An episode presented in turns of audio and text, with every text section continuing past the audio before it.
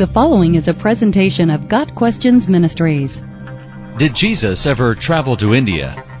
There is no biblical support for the idea that Jesus meditated in India before beginning his ministry in Israel. Nor is there any evidence that he left the land of his birth at any time to go to India or anywhere else. Of the four gospel accounts, only two mention the birth of Jesus, Matthew and Luke, and only one, Luke, mentions anything about Jesus' life prior to his beginning his three-year ministry in Israel. So from birth until 12 years of age, and from 12 until 30, we know nothing about the life of Jesus. At least the Bible doesn't tell us anything about his life during those so-called lost years. This has led many people to speculate as to what Jesus did during those intervening years.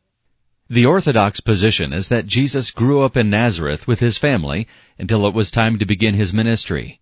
While the Bible doesn't explicitly say this, it is implied from these passages in the Gospel of Luke. He went to Nazareth, where he had been brought up, and on the Sabbath day he went into the synagogue as was his custom, and he stood up and read. All spoke well of him and were amazed at the gracious words that came from his lips. Isn't this Joseph's son? they asked. Jesus said to them, Surely you will quote this proverb to me, Physician, heal yourself. Do here in your hometown what we have heard you did in Capernaum. I tell you the truth, he continued, no prophet is accepted in his hometown. Luke 4 verses 16 and 22 through 24.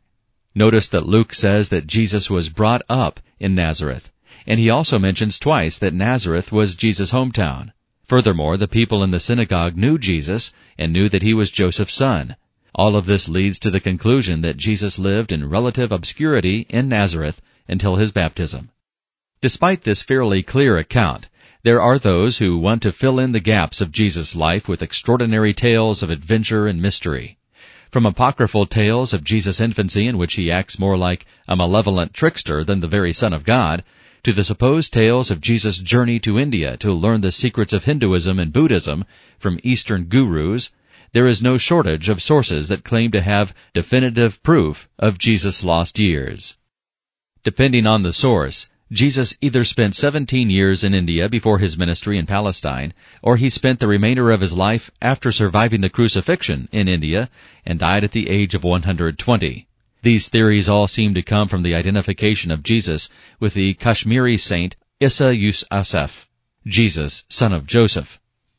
The most recent author to promote this view is Holger Kersten, whose book, Jesus Lived in India, His Unknown Life Before and After the Crucifixion, published in 1994, supposedly presents irrefutable evidence that Jesus did indeed live in India.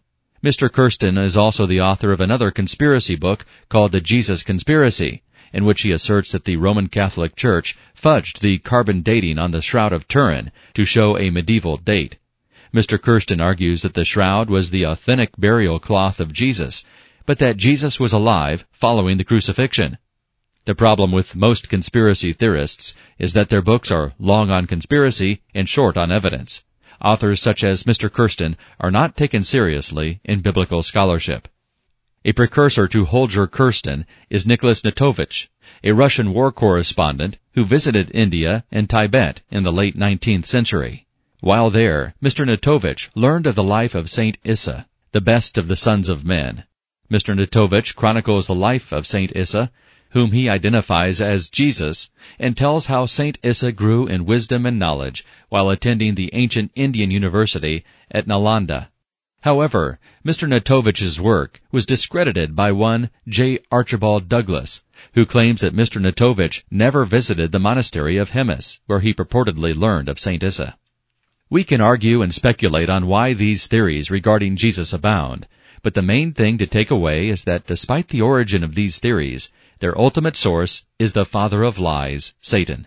John 8 verse 44. As he did in the beginning, so he is doing now. At the baptism of Jesus, a voice from heaven proclaimed, This is my son, whom I love. With him I am well pleased. Matthew 3 verse 17. Jesus of Nazareth was declared by God the Father to be his one and only son. All of these conspiracy theories are attempts to divert us from God's declaration that Jesus was his son. They do so by downplaying or denying outright the deity of Jesus Christ. By denying his divinity, They reduce Jesus to just another rabbi, prophet, sage, or wise man. In the case of Mr. Kersten, he not only denies the deity and resurrection of Christ, but he claims that Jesus didn't even die on the cross. By denying the death and resurrection of Christ, he strikes at the very heart of the Christian faith, which of course is his intent. The thing to keep in mind is, despite the claims of conspiracy theorists, the four Gospels still provide the most accurate and compelling account of the life of Jesus in print. If Jesus went to India prior to his three-year ministry, then one would expect there to be a distinct Indian flavor to his teaching. However, how does one explain Jesus' vast knowledge of the Torah? Jesus quotes the Hebrew scriptures all throughout his earthly ministry, to the point of correcting even the learned scholars of his day. Not only that, but his teaching style was consistent with the Jewish itinerant preachers of his day. Scholars would study most of their lives to have the encyclopedic knowledge of Hebrew law and customs that Jesus had. Are we to believe that Jesus took the Old Testament with him to India and studied the scriptures between lessons on transcendental meditation? Of course, there are those who simply deny the authenticity of the four Gospels. How are we to respond? With the exception of John, all twelve apostles, including Paul and Matthias in the place of Judas, died martyrs' deaths. Why would they do that for a lie? More importantly, why would they do that for something they knew to be a lie? The four Gospels have been under attack for nearly 2,000 years. In fact, no book has undergone as much scrutiny or endured so many attempts to extinguish it than the Bible. Yet it is still here, still changing lives, and still attesting to the truth of the good news of Jesus Christ. The grass withers and the flower fades, but the word of our God will stand forever. Isaiah 40 verse 8. Got Questions Ministry seeks to glorify the Lord Jesus Christ by providing biblical answers to today's questions. Online at GotQuestions.org.